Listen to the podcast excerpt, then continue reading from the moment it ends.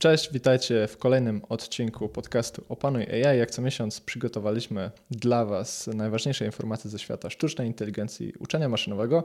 Witam się z Wami Przemek Smyrdek i Marcin Rzadkowski, cześć. W dzisiejszym odcinku odniesiemy się do informacji, które przekazywaliśmy miesiąc temu. Zapowiadaliśmy zmiany w czacie GPT.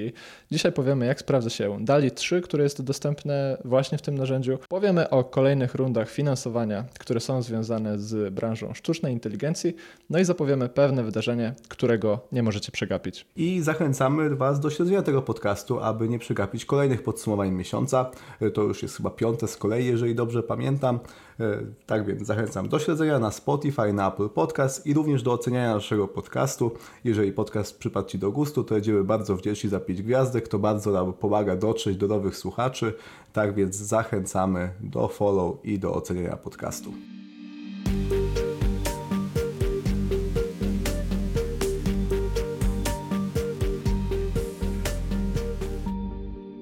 Co Przemek, przechodzimy do, do OpenAI. Y, zapowiadaliśmy na końcu poprzedniego miesiąca wiele nowości. Było to właśnie GPT-4 Vision oraz DALI 3. Y, ekscytowaliśmy się, że już niedługo dostajemy dostęp, no i faktycznie ten dostęp w październiku otrzymaliśmy.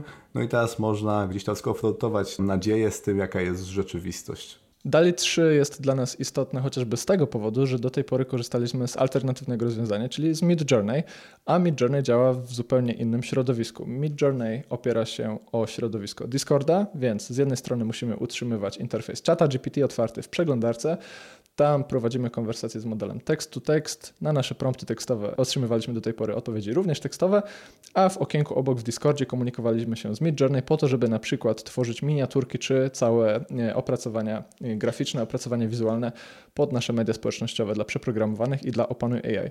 Było to w jakimś sensie, w jakiejś formie użyteczne, ale oczywiście nie było to optymalne rozwiązanie i pewnie wyobrażalibyśmy sobie taki bardziej zunifikowany interfejs, chociażby z tego powodu, że kiedy pracy jest naprawdę sporo, no to nie chcemy przeskakiwać pomiędzy okienkami, nie chcemy e, szukać miejsc na Discordzie, który również nie był jeszcze interfejsem użytkownika, gdzie z tym Midjourney można się skomunikować. No i teraz wreszcie to DALI 3 jest dostępne, a tutaj warto dodać, że dla, dla nas, mieszkańców Unii Europejskiej, nie jest to wcale oczywista kwestia, bo widzimy chociażby po zmianach, które będziemy zapowiadać w dalszej części tego odcinka, że kiedy na Twitterze albo na Xie pojawiają się informacje o tym, jak zmienia się ChatGPT, tak ja, Marcin i wielu z naszych znajomych cały czas korzystają ze starszego interfejsu, więc nie widzimy na bieżąco tych zmian, ale już dzisiaj możemy opowiedzieć o tym, co właściwie oferuje DALI 3, jak działa w praktyce. Pytanie brzmi, jakie wyniki zwraca DALI, czy możemy na nim polegać, no i czy będziemy w stanie zrezygnować z Mid Journey. To był ten duży claim, że prompt engineering no more, że już nie będzie trzeba się uczyć sztuczek prompt engineeringu, no których w Mid Journey jakby nie patrzeć było dużo. Tam jakby, żeby wygenerować fajne obrazki w Mid Journey, no to trzeba było znać kilka zaklęć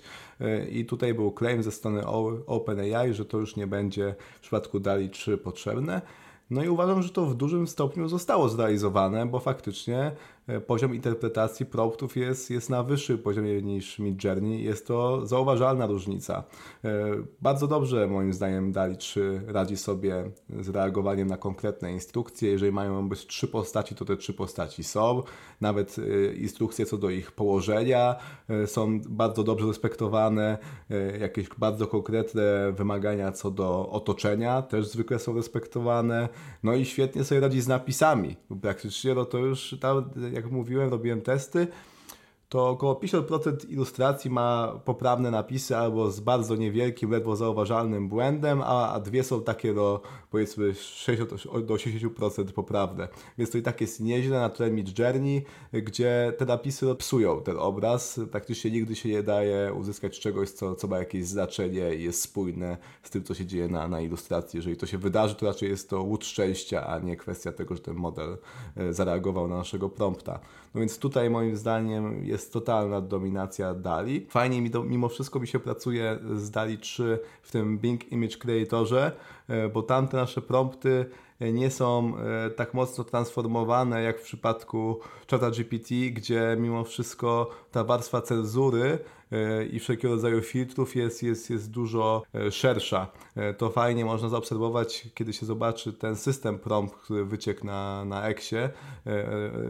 Retweetowałem to niedawno, no i tam widać dużo jakichś po prostu poleceń, że jak ktoś cię poprosi o coś, to zrób to, a tutaj się nie zgódź, a, a tu zawsze zrób coś innego, a tu coś w ogóle dodaję Diverse group of people.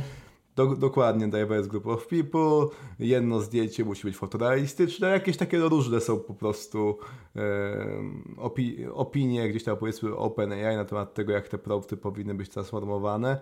E, Większość wydaje się rozsądna, to też nie jest tak, że mam jakieś turbo zastrzeżenia do tego, no ale jest ten narzut e, abstrakcji, którego e, w Bing Image Creatorze po prostu nie ma. To też fajnie było widać na początku, jak, jak tej cezury nie było praktycznie wcale, to tam się grube rzeczy działy przez pierwsze dwa dni. Microsoft tak w ogóle chyba lubi sobie rzucić lekką taką AI bombę na głowę. E, oni się tak nie przejmują tym jak, jak Google.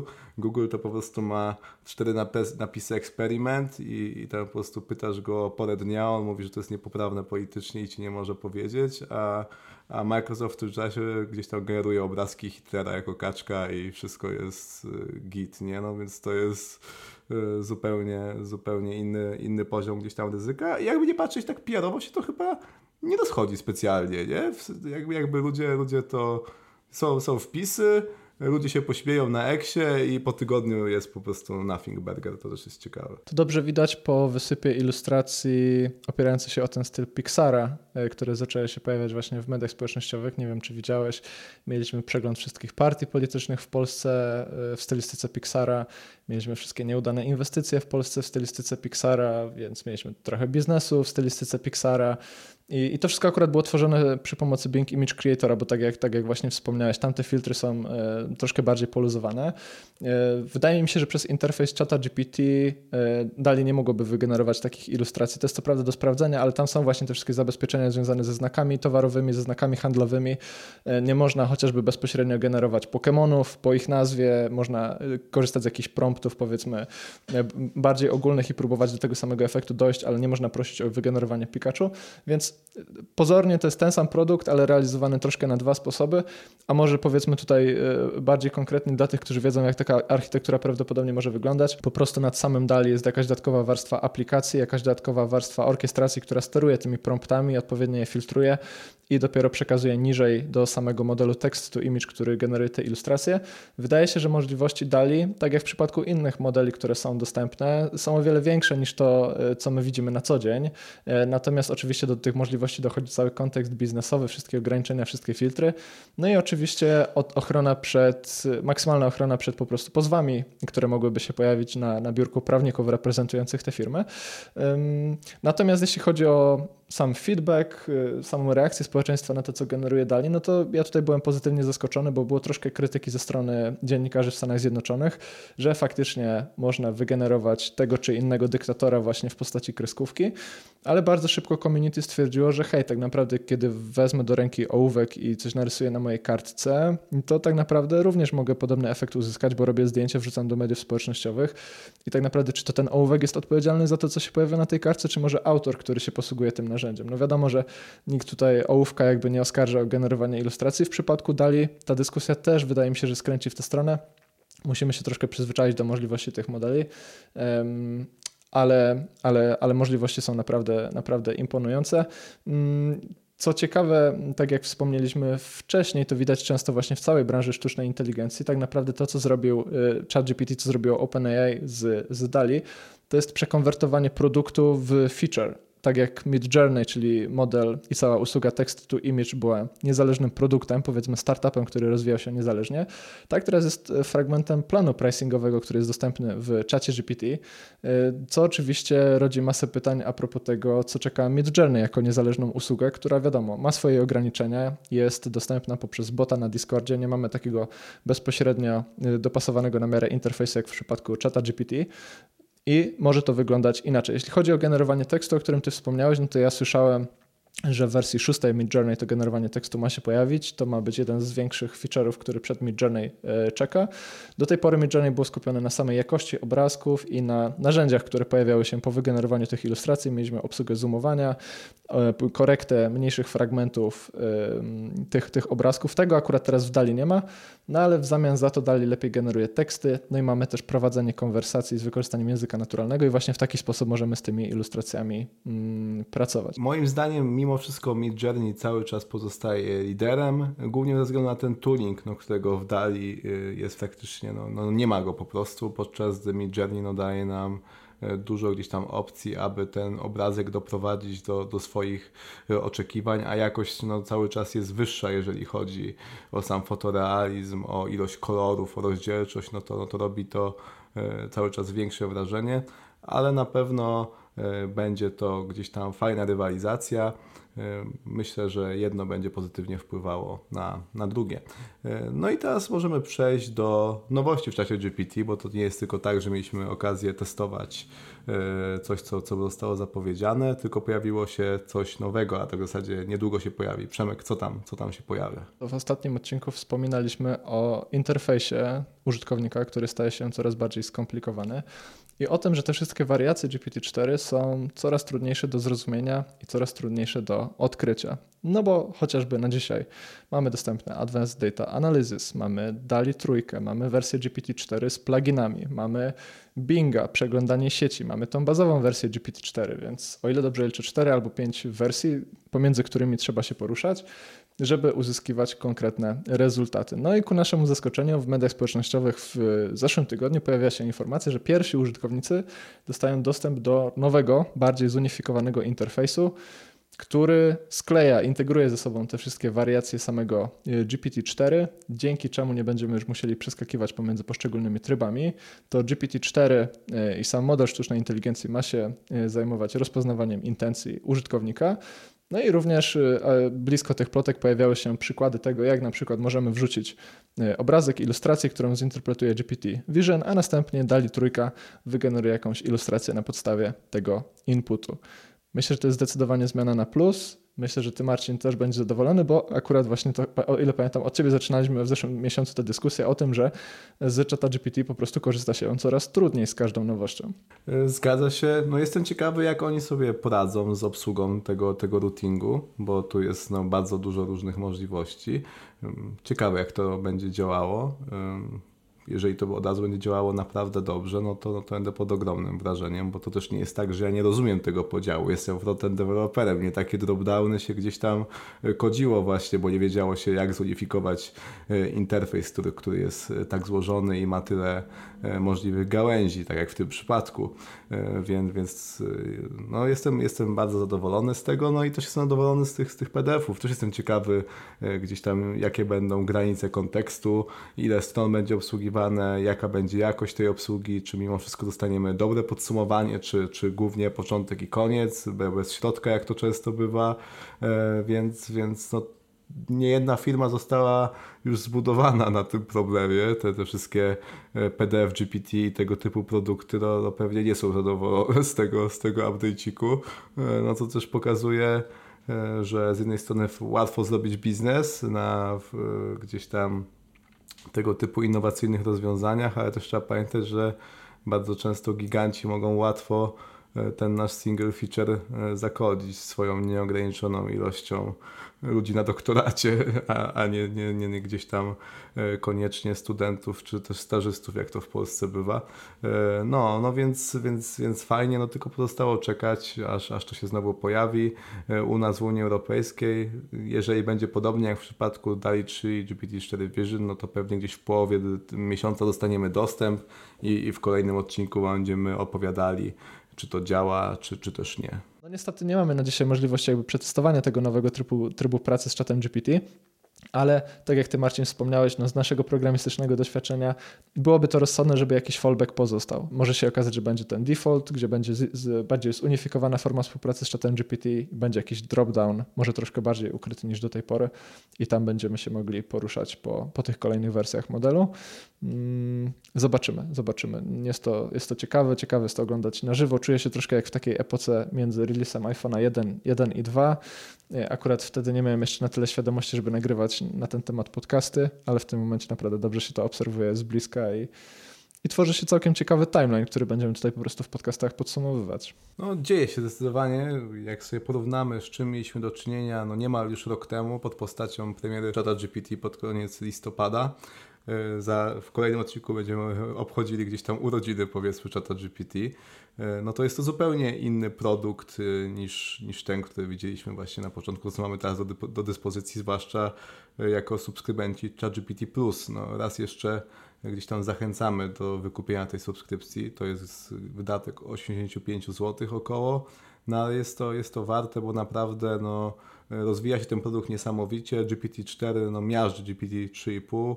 Jest o tym mój odcinek na YouTubie. Jeżeli ktoś nie oglądał, to polecam, bo, bo wiele osób sobie nie zdaje sprawy, jaka to jest przepaść, bo to mało czasu minęło, to 4 miesiące, a jest po prostu, to jest przepaść. To jest, to jest po prostu przepaść.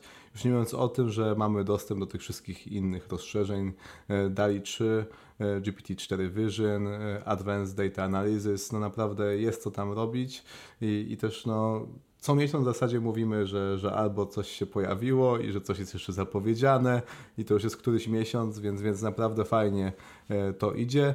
E, no, taka jest prawda, że to już człowiek powoli pewnie czeka na to GPT-5, które, które pewnie w przyszłym roku gdzieś tam się e, pojawi. Słyszałem pogłoski, że, że Bill Gates stwierdził, że, że, że nie ma takiego przeskoku w tym, co jest planowane względem tego, co już mamy do dyspozycji.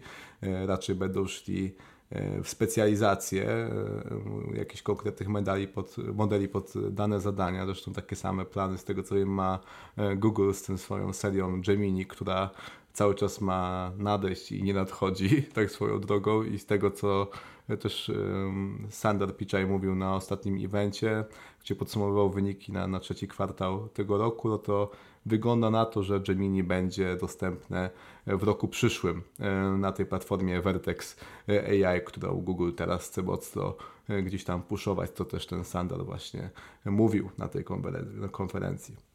Tak więc pe, pe, możliwe, że był taki plan, żeby wyprzedzić y, GPT-4 z wizją. Y, nie udało się y, i wygląda na to, że daje sobie spokój. Pewnie wykorzystają ten czas, żeby jeszcze bardziej ten model dopracować.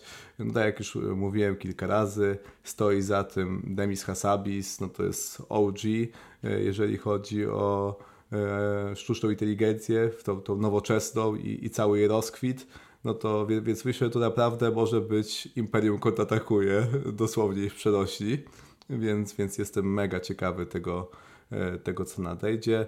W międzyczasie OpenAI robi niesamowitą kasę, no bo chwalą się, że już prawie 1,3 miliarda e, rocznego e, revenue, przychodu mogą sobie mogą się pochwalić, to, to są absurdalne ilości w porównaniu z 300 milionami chyba, które, które mieli w zeszłym roku, coś takiego. A propos tego, co wspomniałeś, a propos tej specjalizacji, wyszukiwania tak naprawdę optymalnego wykorzystania tych wszystkich modeli, to mogę tutaj wspomnieć e, w formie lekkiej e, agendowej improwizacji, że też wyciekły informacje a propos samego rozmiaru czata GPT, tej podstawowej wersji i gdzieś po Exie krąży, krąży fragment jednego z paperów naukowych, gdzie chat GPT jest określany jako model, który ma 20 miliardów parametrów co tak dla wyobrażenia sobie dla naszych słuchaczy byłoby stosunkowo niską liczbą, bo samo GPT-3 miało 175 miliardów parametrów, więc tak jak tutaj ty Marcin wspomniałeś, specjalizacja i wykorzystanie modeli w jak najbardziej tutaj sprecyzowanym kontekście pewnie będzie odgrywać dużą rolę. Jakby komentarze a propos tego wycieku są takie, że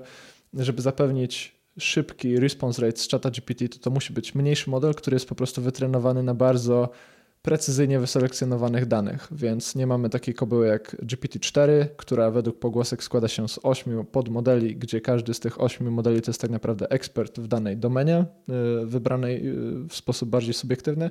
A ta podstawowa wersja samego czata GPT to jest po pierwsze model mniejszy, model, który ma odpowiadać szybko i model, którego wartość przede wszystkim płynie z tego, na jakich danych został wytrenowany. Tutaj też lekki follow-up do naszego kanału na YouTube, gdzie pokazywaliśmy małe modele, pokazywaliśmy jak korzystać z lamy dwójki, jak odpalać te małe modele modele na Macu. Ja na wykopie dostałem komentarz, że tak naprawdę nie warto tymi małymi modelami się bawić, bo to jest taka sytuacja, jak chcielibyśmy jeździć Lanosem w sytuacji, kiedy po ulicach jeżdżą Ferrari, no ale tutaj branża pokazuje, że jakby to nie jest tak oczywiste i nie tylko z dużych modeli będziemy korzystać. Ale może więcej informacji przed nami, bo też w kalendarzu całkiem ciekawe eventy. Tu prawda będzie konferencja OpenAI skierowana do deweloperów. Jest wiele gdzieś tam plotek i pogłosek, co zostanie na niej ogłoszone. Konfer już niedługo się okaże, bo, bo ma ona się odbyć z tego co pamiętam 6 listopada, więc dosłownie to jest tydzień od momentu, kiedy my to e, nagrywamy. No jest wiele gdzieś tam plotek, pogłosek, e, co, co tam sam Altman i ekipa odsłoni dla deweloperów. E, Przemek, chcesz tu przywołać jakieś, jakieś z tych plotek? Niektóre z plotek dotyczą chociażby planu pricingowego i po prostu tańszego dostępu do samego API. Inne z tych plotek dotyczą tego, że same modele zaczną po prostu odpowiadać szybciej. Mówimy tutaj chociażby o GPT-4, który ma zacząć zachowywać się tak jak GPT-3,5 Turbo. No i mówimy o zupełnie nowych funkcjonalnościach dostępnych na platformie, takich jak chociażby obsługa storage'u po stronie e, OpenAI. Nie wiadomo jeszcze, czy będzie to na przykład jakieś natywne wsparcie dla baz wektorowych, przekazywanie kontekstu pod przyszłe integracje, pod komunikację z samymi modelami, czy będzie to po prostu utrzymywanie kolejnych konwersacji w ramach na przykład jednej sesji. W każdym razie to są te potrzeby, które teraz y, adresują startupy satelickie, powiedzmy, wokół samego OpenAI, a, a samo OpenAI przygotowuje się do kolejnego wchłaniania tych y, funkcjonalności. Oczywiście na dzisiaj to nie jest nic pewnego. Za 7, 6, 7 dni dowiemy się, y, jak właściwie zmieni się zarówno API, platforma i, i, i sam ChatGPT. Wiemy, że pojawi się też nowy plan pricingowy, taki ostatni wyczekiwany setup, który pogodzi te problemy prywatności z bardziej zaawansowanymi możliwościami samego modelu. No i pewnie jak za miesiąc będziemy nagrywać, to już to wszystko będzie jasne. Tak, jeżeli chodzi o plany pricingowe, no to, no to mamy tego plusa, który kosztuje 20 dolców i z tego co ja wiem, Enterprise to tak samo, w sensie firmy, firmy płacą dokładnie taką samą kwotę jak za plusa, no więc opłaca się, bo, bo mamy dodatkowe feature'ki e, związane z prywatnością, zarządzaniem, e, więc firmam gdzieś tam polecam pewnie kontakt z reprezentantem OpenAI, bo z tego co widziałem nie ma możliwości takiego bezpośredniego zakupu e, przez koszyk, tylko zawsze trzeba się z salesami komunikować. Może oni też wymagają jakiejś tam wielkości grupy, a inaczej ludzi zsyłają do tego plusa. Ciekawe, jaka tam jest polityka. Jeżeli ktoś wie, to będziemy wdzięczni za, za info gdzieś tam na, na maila czy też na YouTubie. Y, z góry dzięki. No i co, może teraz już zakończmy temat OpenAI. Dużo o nich było, zresztą jak zwykle, no ale, ale działają, no to o nich mówimy ale też możemy mówić znowu o Antropik, o którym było w poprzednim odcinku. E, I co tutaj się ciekawego, Przemek, wydarzyło z tym Antropikiem? Mamy kolejną dużą inwestycję, e, inwestycję w wysokości 2 miliardów dolarów, za którą stoi, surprise, surprise, firma Google. Firma Google, o której wspominamy wielokrotnie w kontekście swoich własnych modeli, chociażby Gemini, który ma właśnie być alternatywą do GPT-4.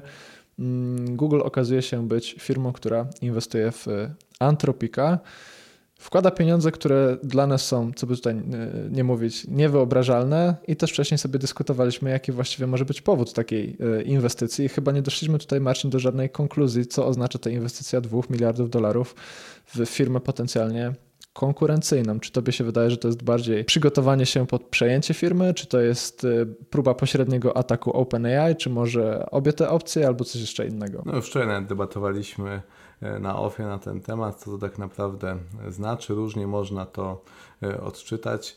E, z jednej strony, jak już, jak już wtedy wspominałem, dla mnie trochę ciekawym jest to, że firma, która ma być niby wielkim liderem, monopolistą na, na rynku AI, gdzieś tam ma potrzebę inwestowania w swoją bezpośrednią konkurencję, E, no bo nie do końca wiadomo, dlaczego miałaby to robić, skoro by sobie była w stanie poradzić e, z tym rzekomym kontenderem, który no tak naprawdę zyskuje pozycję lidera przy, przy takich, e, moim zdaniem, zagrywkach. No to moim zdaniem, gdzieś tam odpowiadając na Twoje pytanie, to jest proxy war z OpenAI. Wiedzą, że po prostu Anthropic realnie jest pewnie w najlepszej sytuacji, aby mm, tutaj pobić GPT-4 ze swoim Cloud 2, mm, przynajmniej na razie. A nie wiem, jak to gdzieś tam świadczy o tym, e, co Google ma w rękawie i czy ma cokolwiek. No miało być to Gemini, nie? I trochę też właściwie to się kłóci, jeżeli patrzę na, na tego typu działanie. ale może to jest kwestia tego, że może to jest bardziej tymczasowy ruch, albo kwestia gdzieś tam wiary w to, że podbiorą ten talent w przyszłości z tego antropika i, i gdzieś tam wyciągną tą wiedzę. Ciężko jej powiedzieć. To jest, jest to bardzo specyficzny ruch, nieintuicyjny bym powiedział. Już, już ruch ze strony Amazona był e, miesiąc temu mało intuicyjny, a teraz jeszcze e, Google po raz drugi E, dokładał tej puli naprawdę duże pieniądze, no to jest dla mnie ciekawe tak naprawdę. Właśnie to stwierdzenie duże pieniądze też jest y, interesujące, bo to zawsze trzeba umiejscowić w jakimś kontekście. W naszym prywatnym kontekście to są pieniądze, o które będziemy walczyć jeszcze długie lata i postaramy się, żeby kiedyś na, na, na koncie spółki przeprogramowanie te 2 miliardy się pojawiły. Zobaczymy, czy, czy, czy, czy to się stanie. Pewnie tego byśmy sobie życzyli. Natomiast sprawdziłem teraz, y, jak wyglądał revenue Google za zeszły rok i w przypadku Google te 2 miliardy to jest mniej niż 1% revenue. Y, Google tutaj zanotowało 270 69 miliardów dolarów y, revenue za zeszły rok, więc 1% postanawiają przesunąć na y, firmę, która zajmuje się właśnie rozwojem modelu Cloud 2, tak jak ty Marcin powiedziałeś. Jako inwestycja w takie proxy war to nie jest pewnie nic ryzykownego, no ale trzeba pamiętać po prostu o tym zapleczu, które stoi za Googlem. Pamiętam, że jak Facebook przejmował WhatsAppa za, o ile dobrze pamiętam, 17 miliardów dolarów to też było sporo szumu, że jak to możliwe, że aplikacja software'owa, za którą stoi 50 e, osób, jest wyceniana na, na takie pieniądze, a po czasie okazało się, że, że Facebook dostał dostęp do rynków, na które prawdopodobnie nigdy by nie wszedł, bo WhatsApp był traktowany jako zupełnie inna aplikacja, chociażby właśnie na innych kontynentach, gdzieś tam w Afryce czy, czy w mniej rozwiniętych krajach.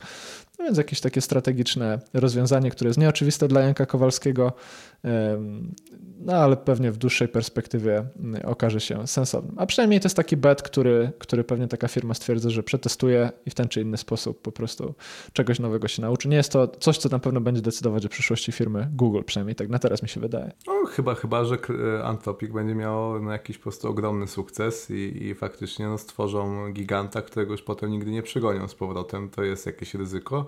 No ale pewnie oceniają je na tyle nisko, że E, że, że pozwalają sobie na takie, na takie działanie. No i gdzieś tam dobijając do brzegu, Przemek, możesz jeszcze nam opowiedzieć o tym, jak było na konferencji MLIN.pl w Warszawie. Byłeś w zeszłym tygodniu. Z tego co wiem, działo się dużo, więc opowiadaj. MLIN.pl, czyli moja pierwsza konferencja machine learningowa.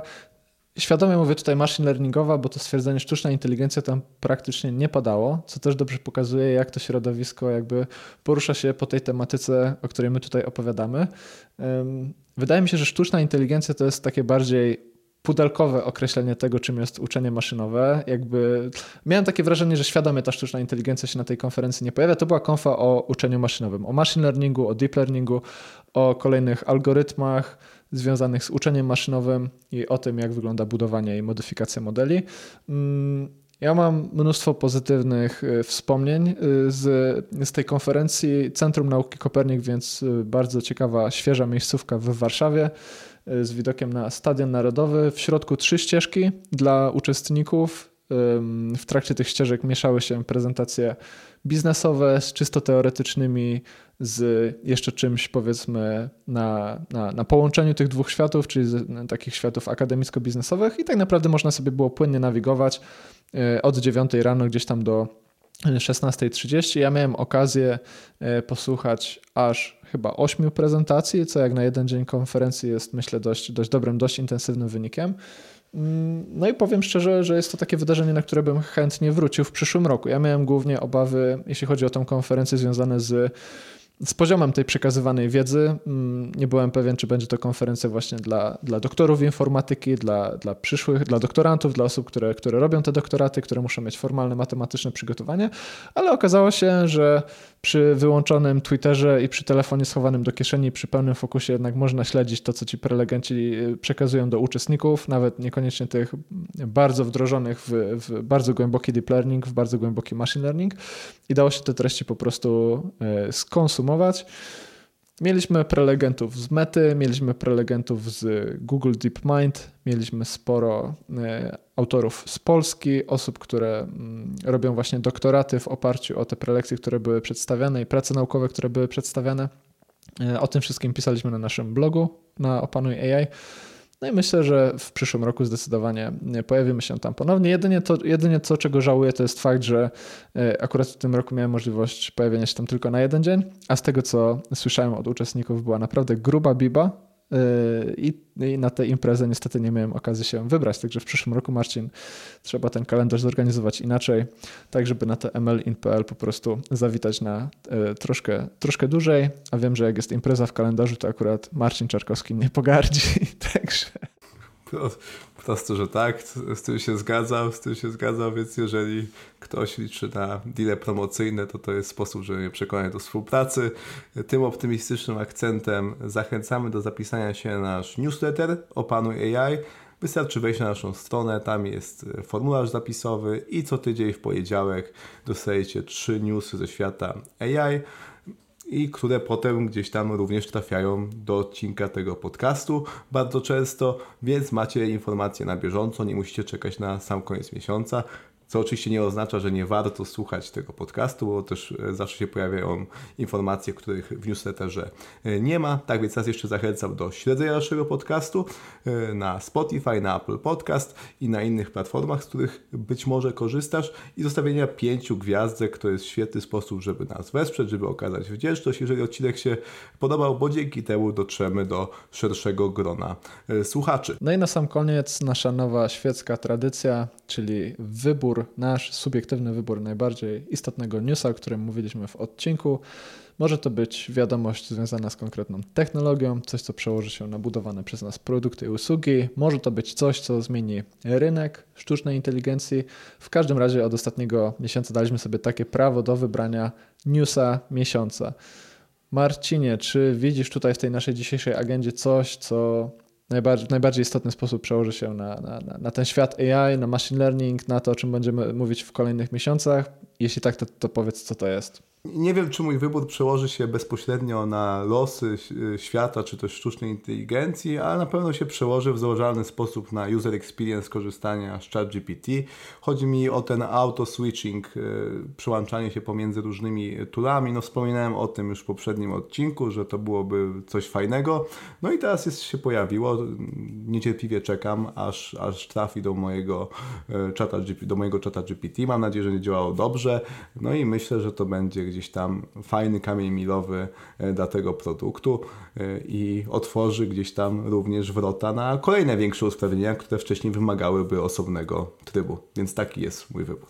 W moim przypadku to będzie dali trójka, też z bardzo osobistych, egoistycznych pobudek. Nie mówię, że to zmieni świat, ani, ani, ani perspektywę biznesową przed czatem GPT, ale po prostu w naszym kontekście przeprogramowanych i opanuj AI będzie to po prostu większa wygoda.